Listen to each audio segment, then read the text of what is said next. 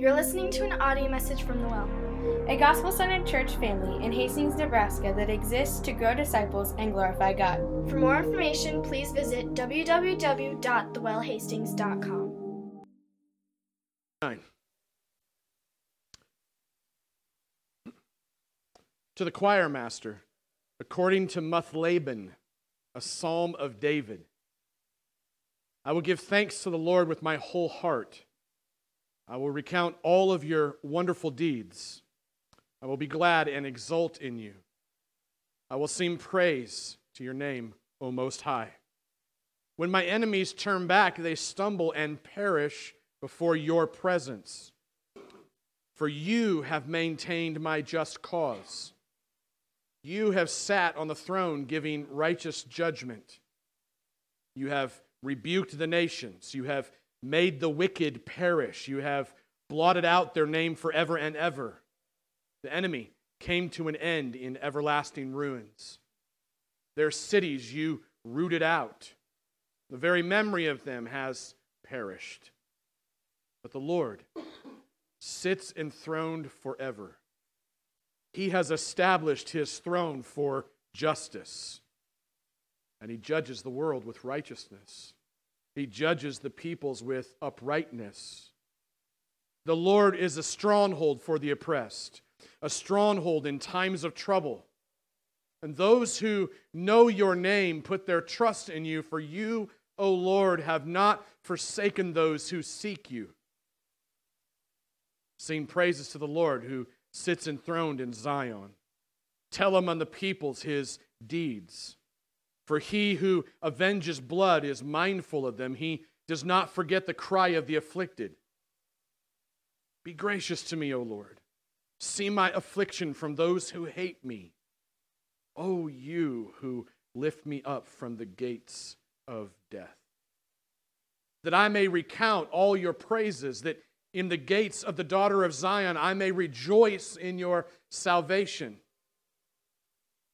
The nations have sunk in the pit that they made, in the net that they hid, their own foot has been caught. The Lord has made himself known. He has executed judgment. The wicked are snared in the work of their own hands. Higgaion Selah. The wicked shall return to Sheol, all the nations that forget God. For the needy shall not always be forgotten, and the hope of the poor shall not perish forever. Arise, O Lord, let not man prevail, let the nations be judged before you. Put them in fear, O Lord, let the nations know that they are but men. Selah. Father, I ask that you would come now special way. Speak to us through the, the preaching of your word. Father, we know that your word is powerful. We know that at your word, all things leaped into existence that did not exist previously. We ask, Father, that your word would do that same kind of work this morning, that you would call into existence in our hearts a faith that did not exist previously to this moment. We trust you to do that work. We ask that you would, by your own might, remove anything that would seek to hinder us from hearing you. I want to pray that you would come and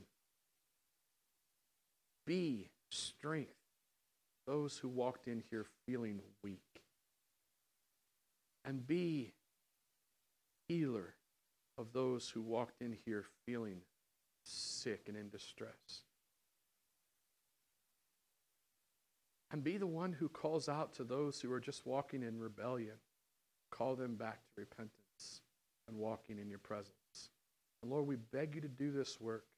And as you do this work, Father, we ask that you would reveal the triumphant power of the cross of Jesus and the empty tomb of Jesus, and that you would apply that our hearts this morning. Trust you to do all of that and more through a weak vessel like me. Jesus' name. Amen. So I think you guys might agree with this statement. Music is moody, right? We found that out this morning. Probably already knew that. I don't think you need me to tell you that like it's anything new, but music is moody. Even for the most unemotional or unfeeling of people, uh, music has a way of moving our emotions, right? And I think in that, uh, genre matters as well. Not sure what kind of genre you like the most, but um, did some thinking on this. Uh, country music.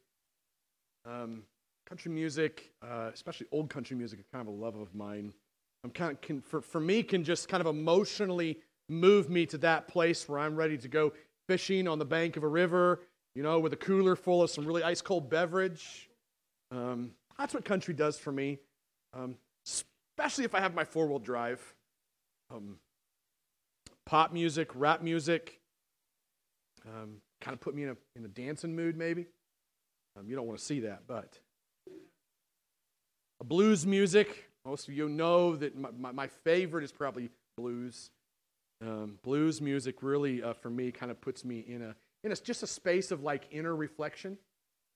Um, causes me to be very contemplative. Um, light rock, uh, if you like light rock, um, like maybe uh, Journey or Kansas.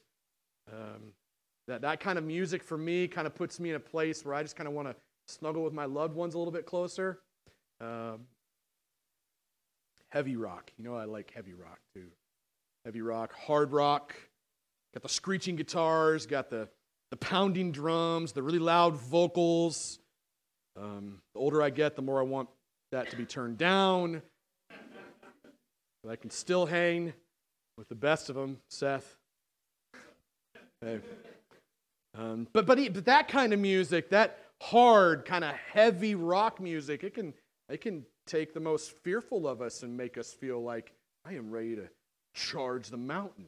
I charge the gates of hell right now. Give me the right music, right? So, um, regardless of whether or not you like all of those genres, again, I think the fact remains that music is moody. And since music is moody in a way that it connects and moves our emotions, um, I think what happens oftentimes is that music then can move our emotions to a different place. It, can, it, can, it has a transformative effect, right? Uh, the early reformers uh, kind of had this figured out too when they took uh, old bar tunes and then made them some of our most beloved hymns today. Why? Because the people then could remember a tune and they'd heard those tunes. So, this is a way of teaching theology, teaching who the God of the Bible is. Um, so, so music is, is a very powerful tool um, in the life of uh, the believer and, and the church. Um, uh, same is true, obviously, as I'm saying, um, songs that we've seen here on Sunday mornings. I think you experienced that this morning. Some of the songs that we sing, they're, they're very slow, they're, they're very melodic. They kind of draw out the emotions of our heart in a kind of a soft way, maybe. Uh, um, at times, maybe it's even painful.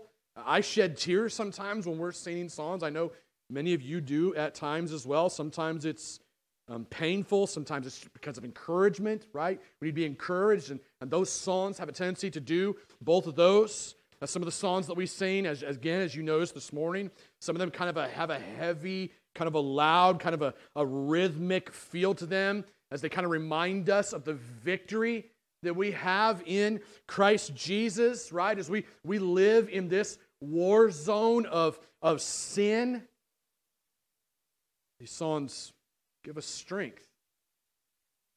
These songs bolster our courage. They, they, they, they motivate us to keep fighting the good fight of the faith. Um, music is moody. And the mood of a song has the power to reveal our deepest affections, also has the power to transform our lives, I believe. This is why the Psalms have been such a main staple of my spiritual diet. I imagine for many of you as well, but part of um, the main staple of my spiritual diet for nearly 20 years of following the Lord. The Psalms are no joke.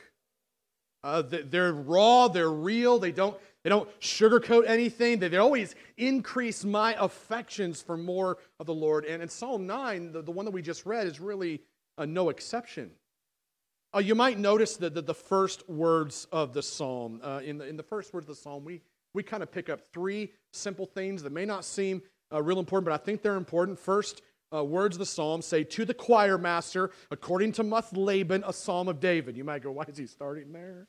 It's important. Choir master, um, kind of a no brainer. He's the song leader. Uh, it's kind of an instructive opening verse. So, the choir master is a song leader. And then uh, the next thing you see is according to Laban. What the heck is Laban? I have no clue. Well, I do kind of have a clue, but I don't have a clue. There's lots of argument in the scholars over what Laban is. But at the end of the day, what it seems like um, is it's, it's most likely the rhythm or the beat of the song, kind of like saying, hey, I want, you, uh, I want you to sing this song according to the tune of Mary Had a Little Lamb. That's, that's basically what that is. So it's, it's telling us Choir master, you lead the song, you do it this kind of beat, and don't forget this is a song of David. He was the author. So those are kind of the three things you learn in that, in that first line. Um, and if you know anything about David, David was a fighting man, keen, also a loving man. Um, a lot of ways we could describe David, could spend lots of time here uh, doing so.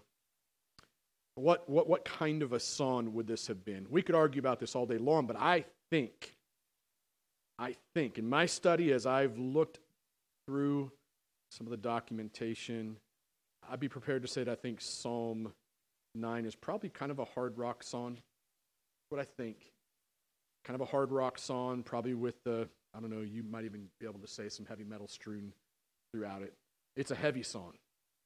Um, and it's a hard, I think, thumping kind of a song. Why do I say that? I say that because it's a song of victory, okay?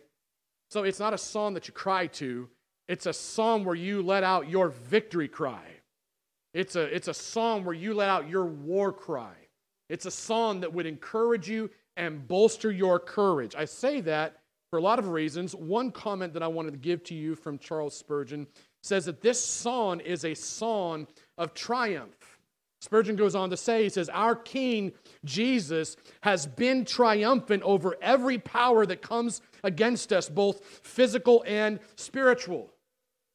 So, uh, this is Spurgeon commenting on what Psalm 9 is. I want you to look at it again with me. See if you can kind of pay attention to kind of the, the rhythm of victory, triumph, as we work our way through it. First thing I see, verses 1 through 6, God has been triumphant in the past. First thing I see. God has been triumphant in the past. When you look at these verses 1 through 6, you see that David is, is pouring his heart out to the Lord as he surveys the wonderful work, the wonderful actions of the Lord in the past. Okay, listen, David, when he's doing this, he's not going at this half heartedly. He's not like, oh, God, yeah, you showed up a few times in the past. He's going at this wholeheartedly. He even says that. He's pouring out his grateful praise to the Lord with his entire being. In God, David finds his gladness because of the Lord's triumph in the past. David has seen his enemies fall down in destruction. Why? because of the Lord's preservation of him. He recognizes this and recognizes that God alone is the one who sustains him. God alone is the one who maintains him. God alone is the one who preserves his life. What David recognizes that God alone is the one who sits in perfect judgment of his enemies. You see, at the very word of God, David's enemies had been rightly scolded. His enemies had perished because of their own wickedness. Their names had been wiped out completely. That's an encouragement, isn't it? Their names have been wiped out completely. They're like nameless people without hope. Their lives were in complete and utter ruins. Everything that David's enemies had sought to build with their own human hands had been destroyed by God. They're completely forgotten. This is the kind of victorious triumph that our God has over every enemy that comes against us, whether that enemy be physical or spiritual. The cross and the empty tomb of Jesus Christ has utterly destroyed everything that could have any lasting harm against us. Listen, Satan's been castrated, okay? Sin has been erased. Now, the grave holds no power over the believer's life. Is there anything else I can preach this morning that would excite your heart at all?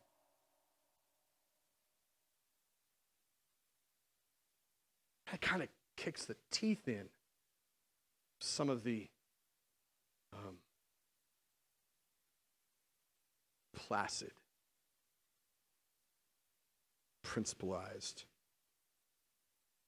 go do this and go do that kind of preaching that I could bring, isn't it? I don't want to hear about what I could walk out of here and go do better in terms of managing my finances better, building a healthier marriage. All I need to hear that Jesus has been victorious.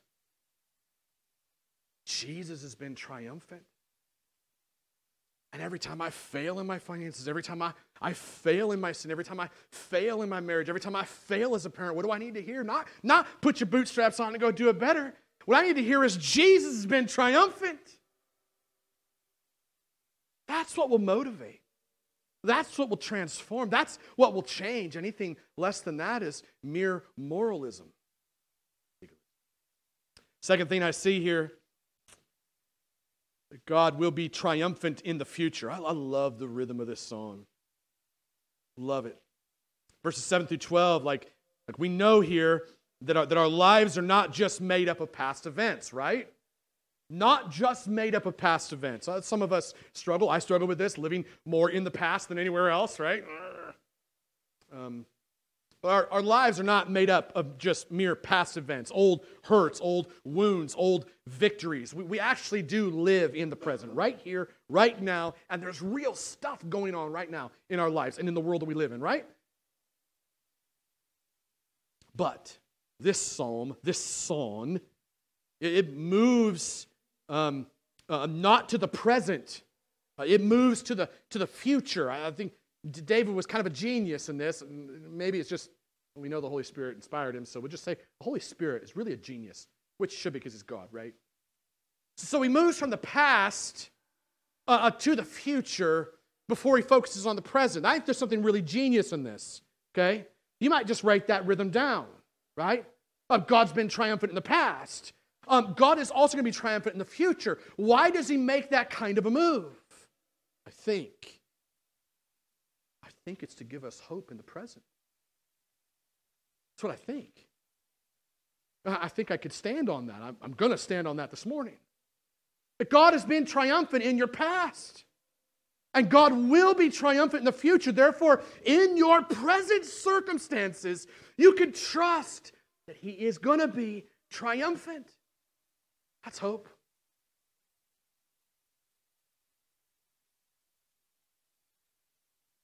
David reminds us that David is still on his throne.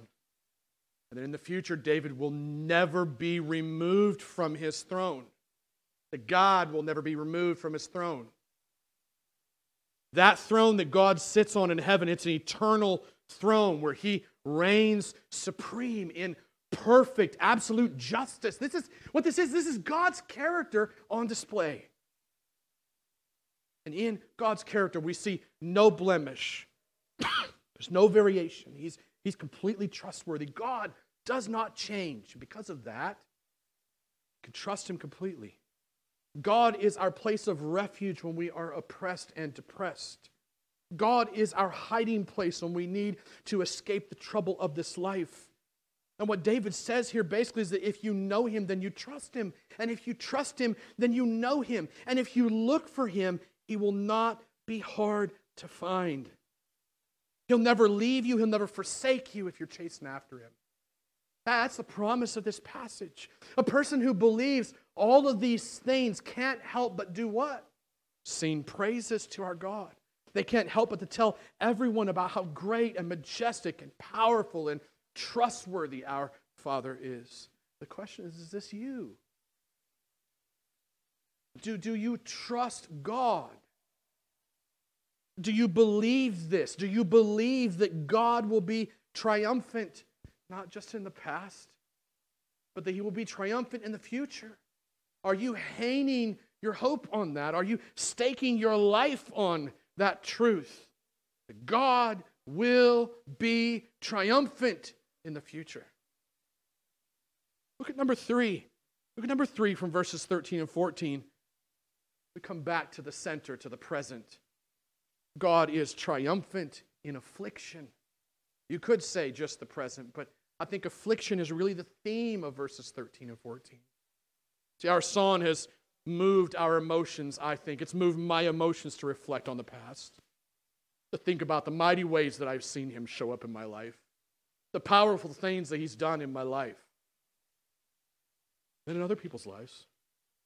It's moved me then to look to the future, but now it moves my heart to ponder the present. Are you afflicted in this present moment with something? Does it feel like your enemies maybe have you locked down in their teeth? Whatever enemy that may be that you have, whether a physical affliction or a spiritual affliction or a demonic affliction, do you feel as though you walked in here this morning and your enemy has you clenched in his teeth and you can't get free? Walk in, crawl in here, feeling like you're just barely getting by. I want you to be encouraged with what you see here, because David reminds us with what I perceive to be this loud, booming, driving drum when he says that God avenges the blood of his saints. The truth here is that he sees you. He sees you. He sees all of you, every piece of you. He's thinking about you. You haven't left his mind if you belong to him. Uh, you could come to him just like David is coming to him in this psalm, and you can cry out for God's grace, God's mercy. You can, you can beg him to see your affliction. You can cry out to him because of your hateful enemies, whether those enemies are some physical oppression or spiritual oppression. God alone is the one who holds the power to lift you up when you feel like you're about to die. Notice this too. Look at verse 14 for a minute. I don't want you to miss this. David's not just amped up because he knows that God's going to triumph in the midst of his current affliction. David's not just amped up because he's looked back and he's saying that, that God has been triumphant in the past and that God is going to be triumphant in the future and that he's, he's definitely triumphant in the present. He's not just jacked up because of that. David's not just amped up because uh, he knows that God's going to get him out of some painful circumstance. Eh, David is jacked up because he knows that when God shows up, it's going to be another opportunity for he, David, to praise and proclaim the name of a majestic and powerful and triumphant God to a watching world. That's what's got David so jacked up. Are you jacked up about that? That's my question. Man, would you walk out of here today and be excited about that? David, this, this song is not about getting out of trouble. This song isn't about having a better life. This song is all about proclaiming the victory and the triumph of gracious and merciful and faithful God. God, God is not a God who leaves you in your affliction alone. God is a God who meets you triumphantly in your afflictions. If he didn't, it wouldn't be God. Do you believe this? Is this the God that you trust in? Do you believe that God is triumphant in affliction? The fourth thing I see is that God is triumphant in judgment. Verses uh, 15 through 16. You might scan those verses real quick and just review them in your mind. God is triumphant in judgment. 15 and 16. Our God is perfect. He's perfectly impartial in his execution of judgment. For that, we can be sure. The punishment always fits the crime, would be the way to say it. Uh, even for those of us who have trusted in Christ, the punishment still fits the crime because the punishment that Jesus bore on the cross was more than adequate to pay the price for our war crimes against him.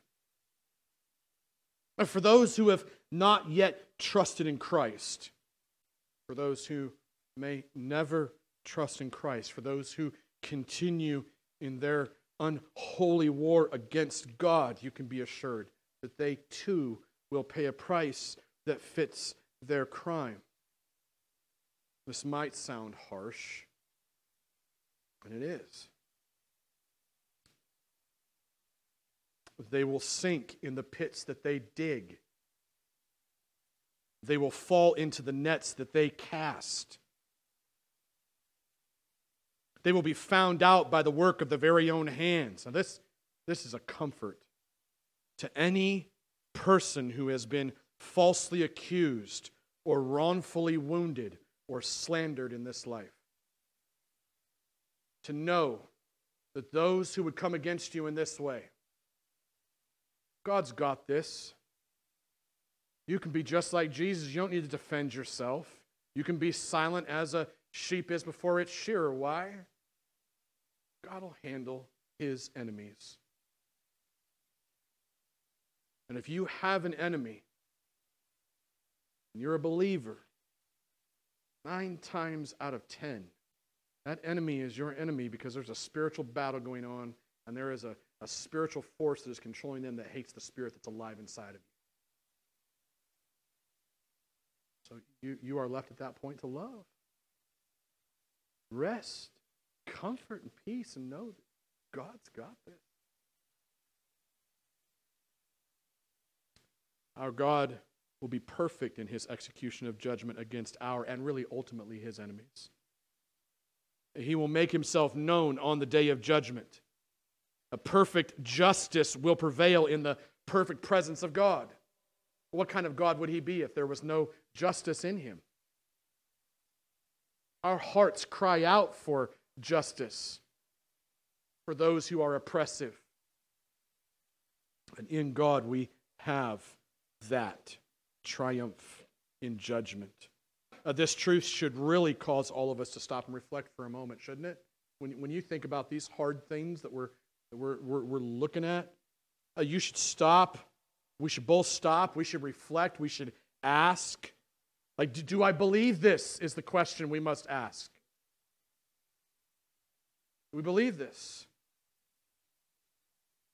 Do we believe that God is triumphant in judgment? What difference should this make in my life if I do believe this? Look back with me for a moment at verse 16. I'll take this, this moment with us. Um, you look at these, these words at the end of verse 16 says Higgaion, Selah. Strange word. Again, Selah means pause, reflect on what's just been said. What, what's this word Higgaion mean? Most of the scholars would say that what that word means is take kind of a dramatic pause, take a breath, and tune your instrument. How, how does that, how does that, uh, how does that reflect on us this morning? Well, what could we get from that? Tune your instrument and take a breath about this. What if God's word and God's and the preaching of God's word could now somehow tune your heartstrings to a different beat? What if in those moments as you sat and you thought, you reflected and you listened, that maybe the Spirit of God might really come in, tune your heartstrings to this truth that God alone is triumphant. Think about that for a moment.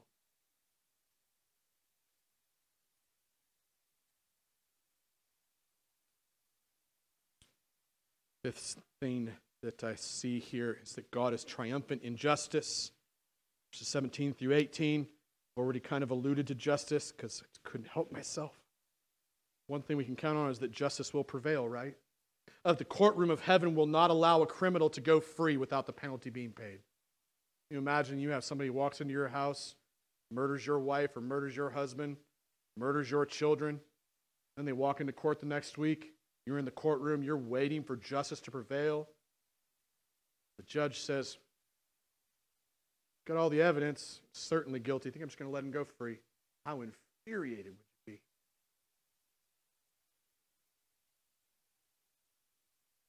It's not the picture that we have of the courtroom of heaven.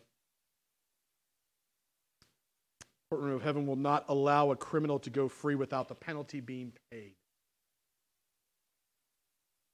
David knows this. I believe he takes comfort in this. He knows that wicked people will not go on living without the sentence being served.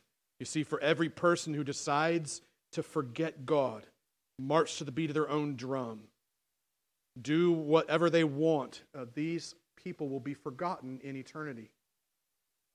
That's the truth of these verses, I believe. Now, the needy person, the needy criminal who walks into that courtroom, who knows that he's a needy criminal, walks into that courtroom and he's, knows his desperate need for a Savior, puts all of his faith and his trust in a person named Jesus who died on a cross. That person will not be put aside because for that person, justice has been served on the back of an innocent person named Jesus. That's the message of the gospel.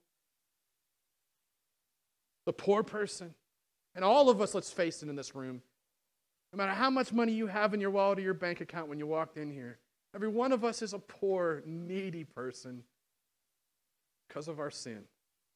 We need Jesus and all of his explicit wealth, grace, riches, and mercy, riches and love come, swoop us up and say, You're okay. You're free. Free. Forever come join the song, All the Redeemed. How would you run out of that courtroom? You'd be yelling it, wouldn't you? I'm free. Whoa.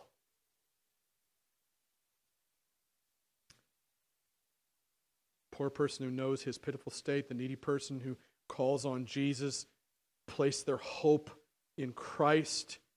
These are people who will not be left to rot. God is perfectly just, and in his justice, he triumphs over wickedness and evil. That's what God does triumphs over wickedness and evil. Number six, and last point God is triumphant in humility. He's triumphant in humility, verses 19 to 20. One of the things that we know, I think, if we haven't read it yet in Scripture, maybe we. Uh, we kind of instinctively know that a proud person cannot stand in the day of judgment. And God opposes the proud, He sustains the humble, or He uplifts the humble.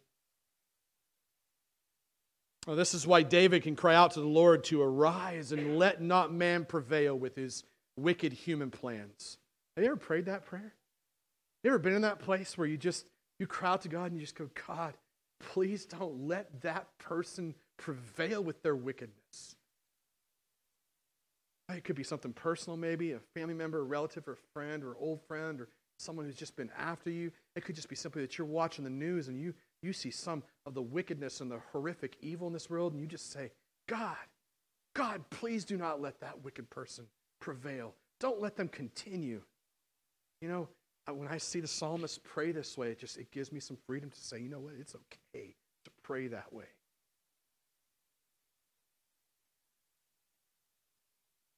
I believe David uh, struggled with pride at some points in his life. If you know the life of David much, I mean, he's a man that accomplished some pretty great things by the power of the Lord. But I think he got it wrong quite a bit too. I think he struggled with pride at points. I believe that he did march to the beat of his own drum a few times at least, but I also know that, the David, David's been through some things. David's been knocked down. He's been humbled by the sheer weight of his own incompetence and his own incompleteness, his own inadequacy as a man. I think that David does trust that the Lord is triumphant in humility. When you look at the language of these final verses, I just think you see David is a guy that knows that, that God is the final judge of all mankind. Uh, he desires, I think, for others to come uh, to that same place of knowledge in their humanness so that they might come to a place of humility before God. That's really what humility is, just saying, you know what? God, I'm not you. I'm not you. I can't control the outcome of this. I'm going to trust in you in the midst of all this. Why? What would move David to say that? I'll tell you. He knows that God has been triumphant. He knows that God will be triumphant. He knows that God simply is triumphant. So it causes humility to emanate out of David. And help us to understand that we are but mere mortal men and women. Our God, though, is triumphant. He's set against the backdrop of my own inadequacies, causes the greatness and the power, the majesty of God be so awesome. What else could you want other than the presence of a triumphant God? Conclusion. Um, I ask this question What is it that stops us from walking in the victory of this triumphant king that we are looking at this morning? What stops us? For Christians to say, man, I know Jesus died on the cross for me, he rose again on the third day. For Christians, professing Christians, to say that, and then to turn around every other day and to fall into the kinds of sin that we fall into, right? You slander people, you gossip about them, you, you look at things on your computer that you shouldn't look at, right? You get angry. Not, not just you, me do this, right? We do this. What would cause us to do those kinds of things? After being confronted with and trusting in this triumphant God that we see in Scripture. What causes us to walk in despair or fear? Be taken over by lust, anger, jealousy, greed, and could the, could the answer just simply be like, do we really need to look for like a big rock somewhere? Could it just be simply that we struggle with unbelief? Isn't that it? Like you just struggle to believe. One day you say, ah, I trust in God, I believe in Him, and then the next day you do something that just totally makes you the biggest hypocrite on the face of the planet. Every one of us, hypocrites, right? Don't we, don't we struggle with that? Try as you might to cover it up, pretend, run and hide in your behavior, whatever it is that you do, that I do, that we all do. When we all struggle to believe that God is good, don't we struggle to believe that He is faithful, that He is loving, that He is merciful, that He is present, that He is patient, that He is kind, that He is triumphant? Don't we all look to some kind of earthly thing to get from that earthly thing what only our Heavenly Father can give us? Hey, listen, whether it's some conquest for you, whether it's a relationship for you or a, a pastime that you use to escape with, or maybe it's a new possession you're dreaming about, or, or some old dirty habit that you have, whatever it is, we all struggle with trading in the very perfect presence of our Heavenly Father for the rotting presence of some earthly things. And one of the guys that preached while I was gone, as I was listening, uh, he said the direct line to God's presence is through the cross. One of the clearest things I heard. I heard that line and I just broke. Like it seems so simple, but the direct line to God's presence is the cross. Where have you spent your time lately? If you want to bolster your belief this morning, trusting in Christ, then you've got to find yourself at the foot of the cross where Christ's blood was poured out, where he was horrifically beaten and bruised and crucified, where he was left alone by everyone that said, I will not leave you.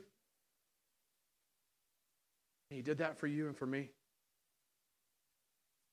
At the core of everything here, it's a belief issue. And again, as I close, Charles Spurgeon, I think, helps us again. He says this. It should be on the screen for you. I love Spurgeon's way with words says, unbelief, that hooting night bird, cannot live in the light of divine knowledge. It flies before the sun of God's great and gracious name. In the light of the past, the future is not so doubtful. Since the same Almighty God fills the throne of power, we can, with unhesitating confidence, exult in our security for all time to come in our triumphant King. Amen. Pray with me. Father, help us to trust in your triumphant work